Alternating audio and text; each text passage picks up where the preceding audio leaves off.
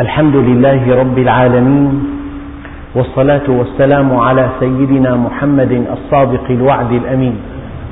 اللهم لا علم لنا إلا ما علمتنا إنك أنت العليم الحكيم. اللهم علمنا ما ينفعنا وانفعنا بما علمتنا وزدنا علما. وأرنا الحق حقا وارزقنا اتباعه. وأرنا الباطل باطلا وارزقنا اجتنابه. واجعلنا ممن يستمعون القول فيتبعون أحسنه وأدخلنا برحمتك في عبادك الصالحين.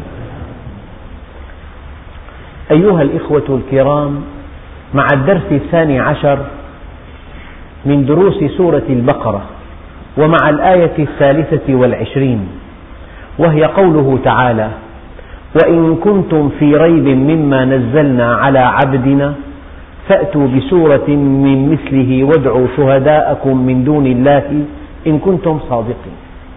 فإن لم تفعلوا ولن تفعلوا فاتقوا النار التي وقودها الناس والحجارة أعدت للكافرين. أيها الإخوة الكرام هاتان الآيتان متعلقتان بالقرآن الكريم. فالله سبحانه وتعالى خلق السماوات والأرض. والسماوات والأرض تعبير قرآني يعني الكون والكون ما سوى الله. الله جل جلاله خلق السماوات والأرض وأنزل على عبده الكتاب. فالكون خلقه والقرآن كلامه. بل إن القرآن في آية أخرى وضع في كفة وفي الكفة الثانية الكون. الحمد لله الذي خلق السماوات والأرض. الحمد لله الذي أنزل على عبده الكتاب. فأهم شيء بعد خلق الكون هذا المنهج الذي أنزله الله على سيدنا محمد صلى الله عليه وسلم. أيها الإخوة الكرام يقول الله عز وجل الرحمن علم القرآن خلق الإنسان علمه البيان. في بالترتيب سؤال أيعقل أن يعلم الإنسان القرآن قبل أن يخلق؟ الرحمن علم القرآن خلق الإنسان علمه البيان. قال علماء التفسير هذا ترتيب رتبي. وليس ترتيبا زمنيا. يعني لا معنى لوجود الإنسان من دون منهج يسير عليه. لا معنى لوجود الإنسان من دون منهج يسير عليه. لو أنك اشتريت حاسوبا بثلاثين مليون ليرة من النوع المعقد جدا هناك حواسيب تضع عليها نقطة من دم تعطيك سبعة وعشرين تحليلا في كبسة زر كبسة واحدة. فإذا واحد في عنده مئة, مئة إنسان على تحليل ألف عنده مئة ألف دخل يوميا. فهذا الحاسوب لو أن الشركة الصانعة لم ترسل لك تعليمات التشغيل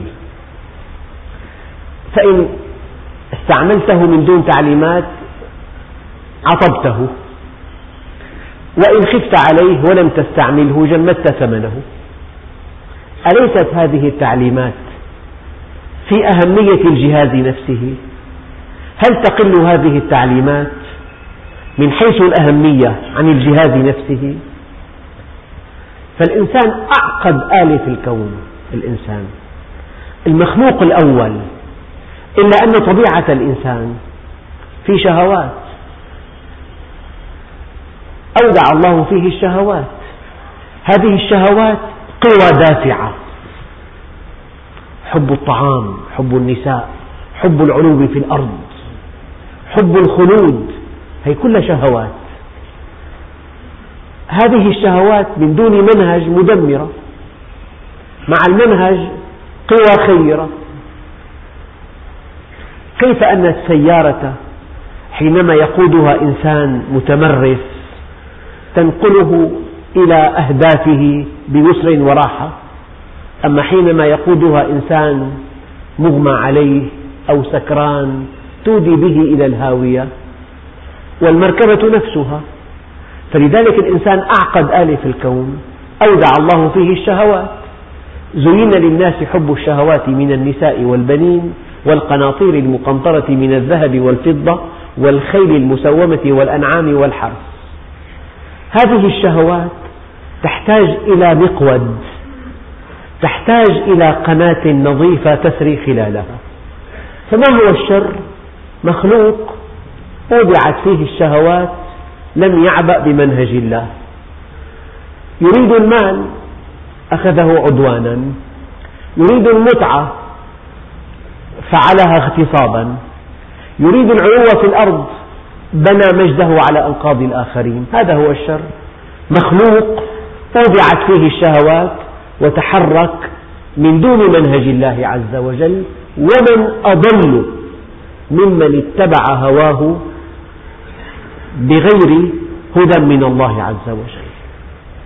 فيا أيها الإخوة هذا الكتاب هو المنهج. لا معنى لوجود الإنسان من دون منهج يسير عليه. لا معنى لأنه من دون منهج في خطر. يعني مركبة تنطلق بسرعة عالية في طريق كل انعطافات وعن يمينه واد سحيق وعن يساره واد سحيق. فإذا أطفأت المصابيح فالحادث حتمي. أبدا. وأنت كذلك مركبة. الطريق كله منعطفات. وعن يمينك وادي وعن يسارك وادي. فهذا المنهج هو النور الذي به تبقى على الطريق. من دون منهج لا بد من أن يقع الإنسان في الوادي. فلذلك الرحمن علم القرآن خلق الإنسان علمه البيان. القضية في هذه الآية ما الذي يؤكد لك أن هذا الكلام كلام الله؟ هنا. أتمنى على كل مؤمن مع أنه مؤمن إيمانا قطعيا أن هذا القرآن كلامه لكن أتمنى أن تدقق وأن تبحث وأن تتأمل وأن تمتلئ قناعة بالدليل والتعليل أن هذا القرآن كلامه. بادئ ذي بدء. الله جل جلاله أودع في الإنسان عقلا. هذا العقل مهمته أن يعرف ما غاب عنه من آثاره. هذا ملخص الملخص. العقل البشري مهمته أن يكشف المغيبات من خلال الآثار. فكل هذا الكون يدل على الله. كل هذا الكون مظهر لأسماء الله الحسنى. كل هذا الكون تجسيد لأسماء الله الحسنى. إذا طريق معرفة الله من خلال التفكر في خلق السماوات والأرض. وفي القرآن ألف وثلاثمائة آية تتحدث عن مظاهر الكون. إذا من خلال الكون تعرف الله عز وجل. الآن حينما تعرفه أو حينما تعرف أن لهذا الكون خالقا وأن لهذا الكون مربيا وأن لهذا الكون مسيرا. لكن في أشياء لا تراها من الكون. لماذا خلقني؟ مهما تفكرت في الجبال في الأمطار في البحار؟ لا تعرف لماذا خلقك. لا بد من اتصال مباشر بين هذا المخلوق الأول وبين خالقه العظيم. فهذه الصلة بين الخالق العظيم وهذا المخلوق هو هذا القرآن. إلا من رحم ربك ولذلك خلقهم. وضح لك. الله الذي خلق السماوات والأرض.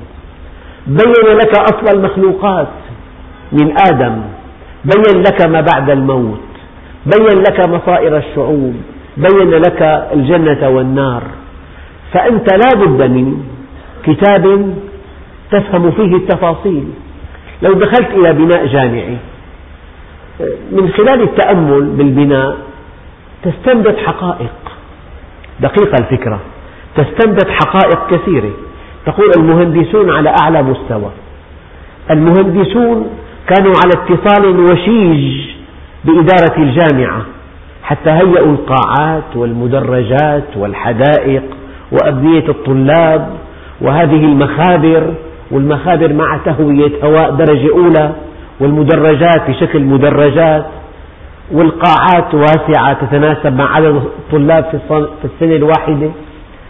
فأنت من خلال التأمل في بناء الجامعة تستنبط أشياء كثيرة.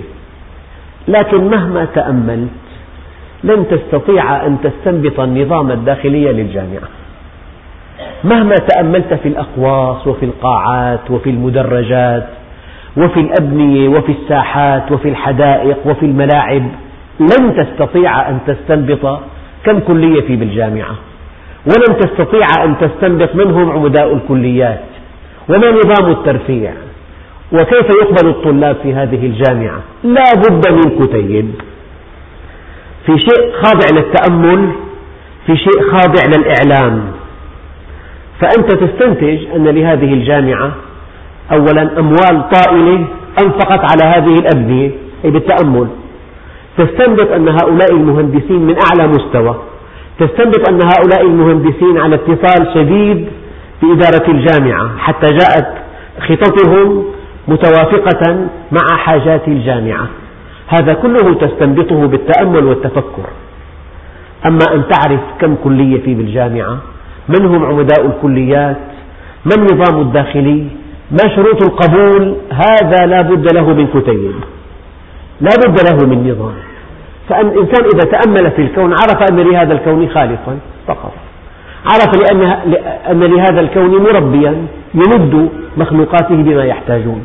عرف أن لهذا الكون خالقا عليما وخالقا حكيما وخالقا غنيا وخالقا قديرا وخالقا رحيما. هذا كله تستنبطه بالتأمل. أما لماذا خلقت؟ لا بد من أن تعرف هذا من قبل الله عز وجل. لماذا جاء بك إلى الدنيا؟ ما الطريق الأمثل للسعادة في الدنيا والآخرة؟ هل هناك آخرة؟ من يقول لك هذا؟ الله جل جلاله. فلذلك مع التفكر في خلق السماوات والأرض لا بد من كتاب تسير عليه. لا بد من منهج يعرفك. بحقيقة الكون بحقيقة الحياة الدنيا بحقيقة الإنسان. بالطريق الموصل إلى السلامة والسعادة. بالطريق الذي يحقق الهدف من وجودك. هذا كله في الكتاب الكريم. طيب حينما بعث الله رسولا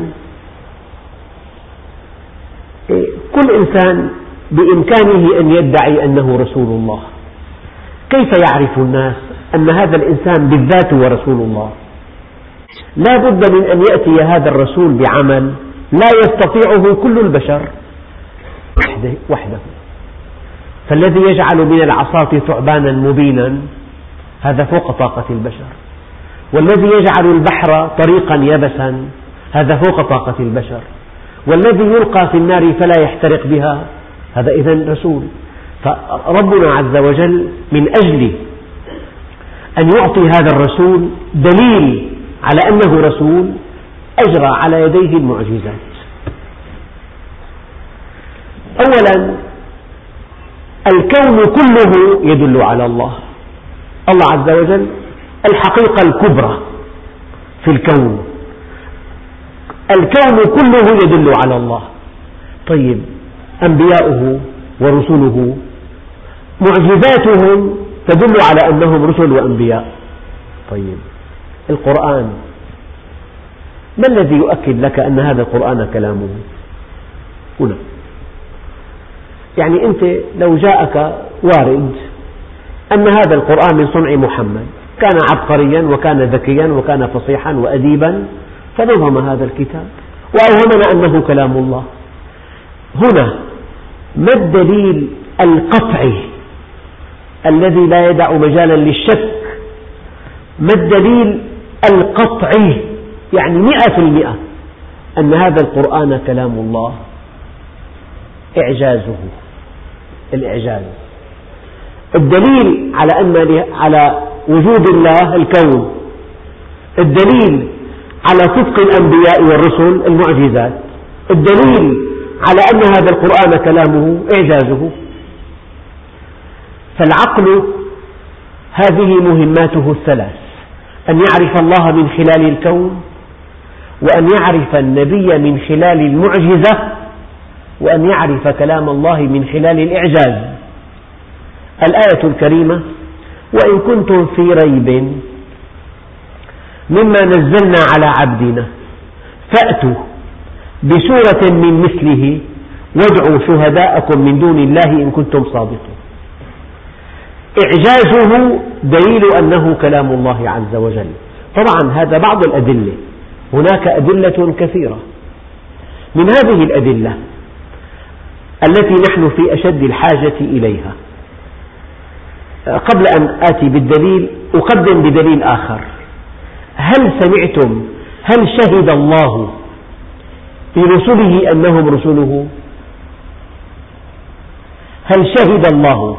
أنت كإنسان تلتقي بشاهد يقول لك أنا أشهد أن لفلان مع فلان مئة ألف ليرة. أنا أشهد لأنه دفعها له أمامي. فأن يشهد لك الإنسان قضية سهلة جدا. تلتقي معه وينطق تسمع بأذنك شهادته. أما أن يشهد الله لك أن هذا الإنسان رسوله كيف؟ ما تعريف شهادة الله لرسله أنهم رسله؟ عن طريق المعجزات. فالمعجزة المعجزة بحد ذاتها شهادة الله لرسله أنهم رسله. إنسان يقول أنا رسول الله؟ ما الدليل؟ يقول هذه العصا. الآن هي عصا بعد حين هي ثعبان مبين. نزع يده فإذا هي بيضاء للناظرين. قال إني عبد الله وصغير. آتاني الكتاب وجعلني نبيا. يا نار كوني بردا وسلاما على إبراهيم. انشق الجبل فخرجت منه الناقة. فالمعجزات شهادة الله للناس جميعا أن هؤلاء الرسل هم رسله. طيب سؤال. هل شهد الله لنا أن هذا القرآن كلامه؟ هل شهد الله لنا أن هذا القرآن كلامه. طبعا هناك مئات الشهادات. أحد هذه الشهادات. أن في القرآن أمرا ونهيا ووعدا ووعيدا. فإذا طبقت الأمر قطفت ثماره. وإن وقعت في النهي دفعت ثمنه. يعني حينما يقول الله عز وجل من عمل صالحا من ذكر أو أنثى وهو مؤمن فلنحيينه حياة طيبة. الحياة الطيبة التي يحياها المؤمن شهادة الله له أن هذا القرآن كلامه. ومن أعرض عن ذكري فإن له معيشة ضنكا. المعيشة الضنك التي يحياها المعرض شهادة الله له أن هذا القرآن كلامه. طيب. حينما يأتي المرابي فيخسر ماله كله دفعة واحدة. دمار ماله كله شهادة الله له أن هذا القرآن كلامه لأن الله يقول يمحق الله الربا. وحينما يأتي المتصدق فيدفع زكاة فيدفع الصدقة فيضاعف الله له ماله أضعافا كثيرة. مضاعفة المال له شهادة الله له أن هذا القرآن كلامه. هذا أكبر دليل على أن هذا القرآن كلامه. إذا طبقت الأمر وانتهيت عما نهى الله عنه ترى أن الأحداث كلها تجري وفق منهج الله. تحيا حياة طيبة. آه، فأما من أعطى واتقى وصدق بالحسنى فسنيسره لليسرى. متى تجد التيسير؟ تيسير عجيب. كل شيء ميسر. الإشارات كلها خضراء. سالك يعني لا تقف أبدا. معنى التيسير حينما تبني حياتك على العطاء وتؤمن بالله وتتقي أن تعصي الله. أعطى واتقى وصدق بالحسنى. صار التيسير. الذي الذي ينبغي أن نعرفه أن كل أمر حينما تقطف ثمرته هذه الثمرة هي في الحقيقة شهادة الله للمؤمن أن هذا القرآن كلامه وحينما يرتكب الإنسان معصية الثمن الذي يدفعه شهادة الله له أن, هذه أن هذا القرآن كلامه. هذا نوع من أنواع الإعجاز. يعني لو واحد أنت في ميناء بحري وفي غرفة على الميناء وقال لك أنا مدير الميناء وكل هذه البواخر بإمرتي. حتى المغادرة. فرأيت باخرة ضخمة جدا بدأت تغادر الميناء. من أجل أن تتأكد أنه فعلا مدير الميناء. تقول له هل بإمكانك أن توقف هذه الباخرة؟ يقول لك نعم. يتصل بها فإذا هي تقف. قال له أعدها إلى الميناء. قال له طيب اتصل بها أعادها إلى الميناء. فلما وقفت هذه الباخرة العملاقة اللي حمولتها مليون طن وقفت ثم عادت. هذا كلامه صح هذا. شوف إيقاف باخرة ضخمة. إنسان وزنه 60 كيلو واقف بالميناء قال لك أنا مدير الميناء العام. شو الحكي؟ قال لك الدليل معي الدليل قلت له هذه الباخرة الضخمة. الآن أقلعت وسارت باتجاه الغرب. هل بإمكانك أن تعطيها أمرا فتقف؟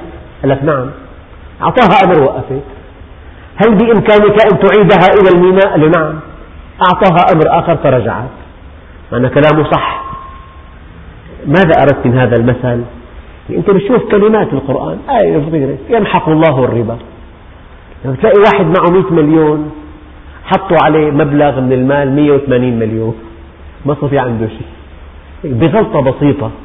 مثلا يعني معقول إنسان يفقد ماله كله دفعة واحدة؟ الله قال يمحق الله الربا. هن خمس كلمات في الآية مطبوعين بحرف صغير. يمحق الله الربا. معنى اللي دمر له ماله هو الذي أنزل هذا الكتاب. طيب واحد لما اصطلح مع الله عز وجل. بعد ما اصطلح معه أموره تغيرت. شعر بسعادة شعر بطمأنينة شعر بتوفيق. أموره ميسرة الطرق كلها سالكة. صار بيته جنة بيقرأ الآية من عمل صالحا من ذكر أو أنثى وهو مؤمن فلنحيينه حياة طيبة. هالآية صغيرة معناها الآية هي من عند الذي جعل له حياته طيبة. جعل له بيته سعيد جعل له أولاده أبرار جعل له عمله موفق. شيء دقيق جدا. فكل وعد في القرآن وكل وعيد وكل أمر وكل نهي حينما تطبقه وتقطف ثماره قطف ثماره. واحد أشرك بالله فامتلأ قلبه خوفا فقذف في قلوبهم الرعب بما أشركوا. هذا الخوف الذي أكل قلب هذا الخائف دليل على أن هذا القرآن كلامه. هذا أحد الأدلة هذه شهادة الله لنا أن هذا القرآن كلامه. طيب المسلمون في البدايات يعني عشرات الألوف في الجزيرة بدو رحال يعني بالمقياس الحضاري متخلفون. ليس عندهم علم ولا جامعات ولا أجهزة ولا تطويرات ولا تكنولوجيا. كيف استطاعوا أن يفتحوا المشرقين وأن يصلوا إلى أطراف الدنيا وأن يصلوا إلى مسافة قريبة من باريس وإلى مشارف الصين وأن تدين لهم الدنيا من أطرافها. أن الله قال وعد الله الذين آمنوا منكم وعملوا الصالحات ليستخلفنهم في الأرض. معنى كلام الله هذا القرآن كلامه. كما استخلف الذين من قبلهم وليمكنن لهم دينهم الذي ارتضى لهم. وليبدلنهم من بعد خوفهم أمنا. يعبدونني. يعبدونني. فيا أيها الإخوة إذا قرأت كلام الله آية آية تجد أن الأحداث كلها الأحداث كلها بدءا من المجرات إلى السماوات إلى الأمطار إلى البحار. كلها تتحرك وفق هذا المنهج. لذلك شهادة الله لنا أن هذا القرآن كلامه وقوع الوعد والوعيد. قال تعالى بل كذبوا به ولما يأتهم تأويله. قال علماء التفسير التأويل وقوع الوعد والوعيد. ويا أيها الإخوة أرجو الله سبحانه وتعالى أن يكون الواحد منا صادقا. فإذا تعامل مع الله بصدق والله يرى العجب العجاب والله يرى الشيء الذي لا يصدق. وهذا القرآن كلامه. الله عز وجل قال وإن جندنا لهم الغالبون. لا يمكن من سابع المستحيلات أن تكون جنديا لله وأن تهزم. مستحيل. فإذا لم تنتصر فاعلم أن جنديتك لله قد اختلت. إن لم تنتصر فاعلم علم اليقين أن جنديتك لله قد اختلت. أبدا. إنسان دعا إلى الله فلم تنجح الدعوة منعت. فيقول الأمر ليس بيدي. نقول له لا. اقرأ قوله تعالى إنا لننصر رسلنا والذين آمنوا في الحياة الدنيا. في أدق من هيك كلام؟ إنا لننصر رسلنا والذين آمنوا في الحياة الدنيا. معنى ذلك حينما تكون مؤمنا حقا وحينما تكون مخلصا حقا لا بد من أن تنتصر. ما من إله إلا الله؟ ما في إلا الله عز وجل؟ هو الفعال وحده فعال لما يريد. الله وحده فعال لما يريد. أما الإنسان قد يريد آلاف الأشياء وقد يحال بينه وبين ما يريد لكن الله سبحانه وتعالى إذا أراد شيئا فإنما يقول له كن فيكون. إذا وإن كنتم في ريب أخواننا الكرام أيام الإنسان كل قضية بالقضاء ومضى عليها ثمان سنوات. ودفع مئات ألوف للمحامين. بيقول له أيام المحامي الدعوة نجحت. كيف؟ بيقول له وجدت اجتهاد بمحكمة النقض لصالحك. معقول أربع كلمات مطبوعين بمجلة. يمتلئ قلب المحامي ثقة أن الدعوة نجحت. اجتهاد لصالحك. طيب إذا كان في قرآن أمامك كلام رب العالمين كلام خالق السماوات والأرض يعني المجرة اللي بعد عنا 300 ألف بليون سنة ضوئية الذي خلقها أنزل هذا الكتاب. الذي خلق مجرة تبعد عنا 300 ألف بليون سنة ضوئية. هو الذي أنزل هذا الكتاب؟ هذا الكتاب من عند خالق الكون. يعني أيهما أشد مصداقية عندك؟ اجتهاد محكمة النقض امتلأ قلبك سرور. خلاص بدك ربحناها الدعوة. كيف ربحتها؟ طلع قال لا ما طلع لسه بس المحامي طمني. المحامي قال لي في اجتهاد محكمة النقض لمصلحتك عال والله. إذا إنسان اجتهد اجتهاد وصار بالمجلة باجتهادات محكمة النقض والمحامي اطلع عليه وانتبه له وبلغ الموكل قال له الدعوة ربحناها. وإذا في في وعد من قبل الله أيها المؤمن لك من عند خالق السماوات والأرض. من عند الذي لا تستطيع قوة في الأرض أن تمنع أمره. ما يفتح الله للناس من رحمة فلا ممسك لها وما يمسك فلا مرسل له من بعده. بيده الخلق بيده ملكوت السماوات والأرض. له الخلق والأمر. ما لكم من دونه من ولي ولا يشرك في حكمه أحدا. يد الله فوق أيديهم. الله خالق كل شيء وهو على كل شيء وكيل. له الخلق والأمر. آيات كثيرة تؤكد أن الأمر بيد الله. فإذا كان خالق الكون طمنك. قال لك أنت ما دمت مؤمنا ولك عمل طيب فلك عندي حياة طيبة. بكل الأحوال في كل الظروف في كل المناسبات في كل الأقاليم بأي بلد بأي نظام ما دمت مع الله فالله معك.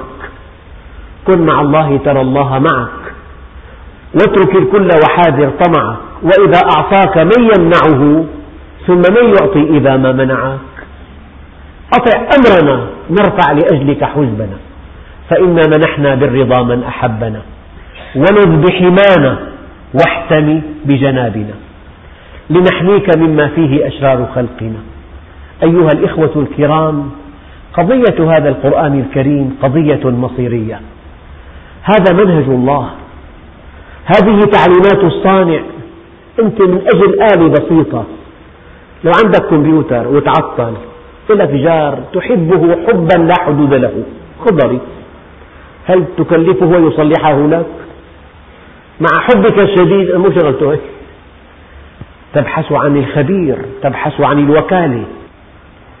أيها الإخوة الكرام وإن كنتم في ريب مما نزلنا على عبدنا فأتوا بسورة من مثله وادعوا شهداءكم من دون الله إن كنتم صادقين.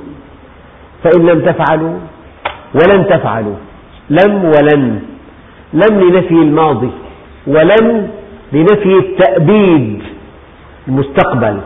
فإن لم تفعلوا ولن تفعلوا. لم في الماضي ولن تستطيعوا أن تفعلوا والدليل مضى على إنزال هذا القرآن أكثر من ألف وأربعمائة عام. هل استطاع العلم كله في الأرض أن يأتي بشيء يناقض هذا القرآن؟ بالعكس بالعكس. كلما تقدم العلم تطابق مع القرآن. يعني مرج البحرين يلتقيان. بينهما برزخ لا يبغيان فبأي آلاء ربكما تكذبان؟ أين هذا البرزخ؟ يلتقي البحران البحر الأحمر يلتقي البحران البحر الأحمر والبحر الأبيض في قناة السويس. علماء البحار وجدوا أن للبحر الأحمر كثافة وله مقومات وله مكونات وله درجة ملوحة تختلف عن البحر الأبيض ويلتقي البحر الأبيض بالمحيط الأطلسي في مضيق جبل طارق ومكونات المحيط الأطلسي وكثافته وملوحته تختلف اختلافا بينا عن كثافة وملوحة ومكونات البحر الأبيض. ويلتقي البحر الأحمر بالبحر العربي في مضيق المندب قال بينهما برزخ لا يبغيان. فبأي آلاء ربكما تكذبان؟ هذه الآية لم تفسر إلا بعد اختراع السفن الفضائية. من التصوير الفضائي العالي وجد خط بين كل بحرين. خط وهمي. يعني هو فرق كثافة فرق لون. فلما بحثوا وجدوا. لذلك أحد علماء البحار أسلم من هذه الآية. هذا من إعجاز القرآن الكريم. الأرض كانت في قناعة الناس منبسطة لكن الله عز وجل يقول وعلى كل ضامر يأتين من كل فج عميق. يقول بعيد بعيد أقرب للذهن. الكرة كلما ابتعدت عن إحدى نقاطها صار هناك عمق. كرة. وعلى كل ضامر يأتينا من كل فج عميق. الكرة العمق هو البعد. أما مسافة قصيرة الخط مستقيم. مسافة بعيدة جدا أنت إذا ذهبت إلى دوما مثلا الخط مستقيم. أما إذا ذهبت إلى أمريكا سوف تدور نصف دائرة بالضبط. فصار البعد في الكرة هو العمق. هذا كلام خالق الكون. واحد يركب الآن سيارة فخمة جدا أو يركب طائرة من أحدث الطائرات. 660 راكب أو يركب, يركب باخرة تقل مليون مثلا طن تحمل. يقرأ قوله تعالى والخيل والبغال والحمير لتركبوها وزينة. وين الخيل بغال وحمير؟ في راكب سيارة فخمة جدا حق 24 مليون. قال ويخلق ما لا تعلمون. إذا هو كلام خالق الكون ويخلق ما لا تعلمون وأنت في الطائرة يخلق ما لا تعلمون وأنت في سيارة فخمة ويخلق ما لا تعلمون وأنت في يخت ضخم ويخلق ما لا تعلمون. لو أنه كلام النبي عليه الصلاة والسلام يقول والخيل والبغال والحمير تركبوها وزينة انتهى. هذا الذي كان في عهد النبي. أما لأنه كلام خالق الكون ويخلق ما لا تعلمون. الإنسان حينما صعد إلى أعالي الطبقات طبعا يقل هناك الأكسجين. لذلك الطائرات تضخ ثمانية أمثال حجمها من الهواء ليكون الضغط عليها كالضغط في الأرض. لو أن هذا الضغط لسبب أو لآخر تلاشى لا بد من هبوط الطائرة في أي مكان بالأرض وإلا يموت ركابه جميعا. فهذا الضيق الذي يحصل للإنسان إذا ركب طائرة مخلخلة. قال تعالى يجعل صدره حرجا ضيقا كأنما يصعد في السماء. هل في عهد النبي إنسان واحد صعد إلى السماء؟ الآن صعدنا إلى السماء. هذا من إعجاز القرآن العلمي. ما كانوا يستطيعون قياس المسافات البعيدة. الآن تقاس المسافة بين الأرض والقمر بالمليمتر عن طريق أشعة الليزر. الآن في أجهزة مع المهندسين يضعها أمام الحائط يكشف له على الشاشة.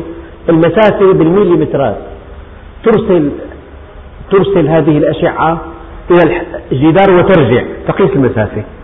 بعد اختراع هذه الأشعة أشعة الليزر أمكن قياس الأبعاد بدقة متناهية.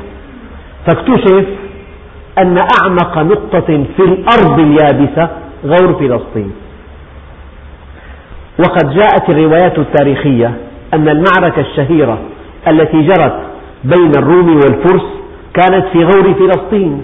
وقد قال الله عز وجل غلبت الروم في أدنى الأرض وهم من بعد غلبهم سيغلبون في بضع سنين. في الآية إعجازان إعجاز علمي إعجاز إخباري. كيف يشهد الله لنا أن هذا القرآن كلامه عن طريق الإعجاز؟ طيب. أكتشف الآن ما من شيء في الكون إلا وهو ذرات والذرات كهارب تدور في, تدور في مدارات متعددة حول نويات. هلا هذا الخشب تراه جامدا هذا الحجر كل شيء يدور. هذا نظام الذرة نظام الذرة كالمجرة قال تعالى وكل في فلك يسبحون. كل هي تفيد الشمول المطلق. كل في فلك يسبحون. بعد أن اكتشفت الذرة وجد ما من عنصر الحجر البازلتي الحجر الخشب الصخر الماء الهواء ذرات وكهارب على مدارات حول نويات. أبدا. طيب هذا العنصر صلب على مداره الخارجي ثلاث كهارب. هذا العنصر غاز أربع كهارب. بين عنصر غازي وعنصر صلب كهروب واحد فرق. هذا الذي درس فيزياء بالبكالوريا يعرف هالشيء شيء طبيعي. قال وكل في فلك يسبحون. الآن اكتشف أن نوع أن جنس الجنين يتحدد من الحوين لا من البويضة. والمرأة لا علاقة لها إطلاقا بنوع الجنين. فهذا الذي يطلق امرأته لأنه أنجبت له بنتا أحمق وهو جاهل وامرأته لا علاقة لها إطلاقا بنوع الجنين. قال تعالى وأنه خلق الزوجين الذكر والأنثى من نطفة إذا تمنى. من نطفة فقط. كون الجنين ذكر من الزوج. كونه أنثى من الزوج. في بالمورثات الكروموزومات Y و X. ال Y ذكر ال X أنثى أو العكس ما نذكر. على كل وأنه خلق الزوجين الذكر والأنثى من نطفة, من نطفة إذا تمنى. في يوم كان مقداره. وإن يوما عند ربك كألف سنة مما تعدون. آية بالقرآن الكريم. وفي آية أخرى مشابهة لها تماما. العلماء اكتشفوا الآن نحن نعد السنوات عن طريق القمر. القمر يدور حول الأرض دورة كل شهر. لو أخذنا مركز الأرض ومركز القمر وقسنا المسافة بينهما عرفنا نصف قطر الدائرة التي هي مسار القمر حول الأرض. عن طريق قانون رياضي نعرف المحيط من نصف القطر. كشفنا محيط الدائرة. جيد. القمر يدور حول الأرض دورة كل شهر. ضرب 12 ما يقطعه القمر حول الأرض في سنة. ضرب ألف. ما يقطعه القمر حول الأرض في ألف عام. هذه المسافة. لو قسمناها على الزمن إن يوما اليوم 24 ساعة والساعة 60 والدقيقة 60 ثانية. لو ضربنا 24 ب 60 ب 60 قسمنا المسافات الكيلومترية التي يقطعها القمر في دورته حول, حول الأرض في ألف عام على عدد ثواني اليوم لوصلنا إلى سرعة الضوء الدقيقة. 299 و812 ألف كيلومتر بالثانية. هذه النظرية التي ملأوا الدنيا صياحا وضجيجا النسبية التي جاء بها أينشتاين في هذه الآية. إن يوما عند ربك كألف سنة مما تعدون. والسماء ذات الرجع. السماء كل ما علاك فهو سماء. كيف وصف الله السماء كلها بكلمة واحدة ذات الرجع. الآن ثبت أن كل كواكب الكون تدور حول بعضها في مسارات مغلقة. ومعنى مسار مغلق أي أن هذا الكوكب يرجع إلى النقطة النسبية التي انطلق منها. قال تعالى والسماء ذات الرجع. طبعا آيات الإعجاز إعجاز القرآن الكريم لا تعد ولا تحصى. هذه نماذج. من منكم يصدق أن عدد كلمات البر في القرآن؟ إذا نسبناها إلى عدد كلمات البحر في القرآن تساوي نسبة البر إلى البحر بالتمام والكمال. من يصدق أن عدد كلمات الملائكة كعدد كلمات الشياطين؟ وأن كلمات الدنيا بعدد كلمات الآخرة. وهذا الإحكام الحسابي شيء لا ينتهي. موضوع ثاني. والله أيها الإخوة والله الذي لا إله إلا هو. لو تأملت هذا القرآن من خلال إعجازه لآمنت كل خلية في جسمك كل خلية ولآمنت كل قطرة في دمك أن هذا القرآن كلام الله. لذلك إنسان أيام يقرأ بالجريدة خبر تصريح لمدير مؤسسة خمس كلمات أنه في احتمال يسمح باستيراد السيارات بتنزل كل سيارة 200 ألف على خمس كلمات بجريدة وتصريح مو أكيد. معقول ينزل السعر 200 ألف لكل سيارة لأنه في تصريح مقداره خمس كلمات في جريدة وفي بالقرآن الكريم كم أمر وكم نهي وكم وعد وكم وعيد. والناس في واد وهذا القرآن في واد. يا ربي إن قوم اتخذوا هذا القرآن مهجورا. قرأوه في المناسبات قرأوه في التعازي قرأوه وضعوه في الإذاعة ولكنهم هجروا أحكامه هجروا أحكامه المصحف في مقدمة المحل التجاري. وفي آيات كثيرة إنا فتحنا لك فتحا مبينا. الفتح المبين هو تربح فقط. وبسم الله الرحمن الرحيم. وترى سلوك صاحب المحل في واد والقرآن في واد. يوضع المصحف على السيارة وهذه تنطلق من مكان إلى مكان لا يرضي الله أبدا. فلذلك القرآن يهجر حينما تهجر أحكامه حينما يبقى تراتيل. القرآن الكريم قرئ في باريس على أنه فولكلور شرقي قرئ في باريس في حفل كبير. لا على أنه كلام الله لا على أنه منهج الله على أنه فولكلور شرقي. هكذا. إن قومي اتخذوا هذا القرآن مهجورا. لذلك حياتنا بهذا الكتاب حياتنا في تطبيق هذا الكتاب. القرآن الكريم منهج كامل. الناس اختصروا الدين لخمس عبادات شعائرية. اختصروه. في غض بصر في صدق في أمانة في وفاء بالوعد في إخلاص. اقرأ القرآن. ستمائة صفحة من عند خالق الأكوان. ألا ينبغي أن نقرأه أن نستمع إلى تفسيره الحد الأدنى. الحد الأدنى أن نستمع إلى تفسيره. وإن كنتم في ريب مما نزلنا على عبدنا فأتوا بسورة من مثله وادعوا شهداءكم من دون الله إن كنتم صادقين. فإن لم تفعلوا هي بالماضي ولن تفعلوا بالمستقبل فاتقوا النار التي وقودها الناس والحجارة. أعدت للكافرين. النار أيها الإخوة الشموس الآن الشموس في شموس حمراء اللون والنجوم البعيدة بيضاء انظروا إليها في الليل بيضاء. وفي الآن ثقوب سوداء. فالكوكب الملتهب يمر من بمرحلة الإحمرار إلى الانبضاض إلى السواد. وكل مرحلة تتضاعف الحرارة ملايين المرات. شمسنا حمراء في البدايات أما في شموس بيضاء تنكمش وتصبح بيضاء اللون.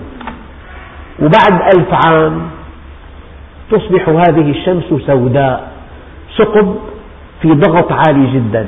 لو دخلت الأرض أحد هذه الثقوب لأصبحت بحجم البيضة مع وزنها نفسه.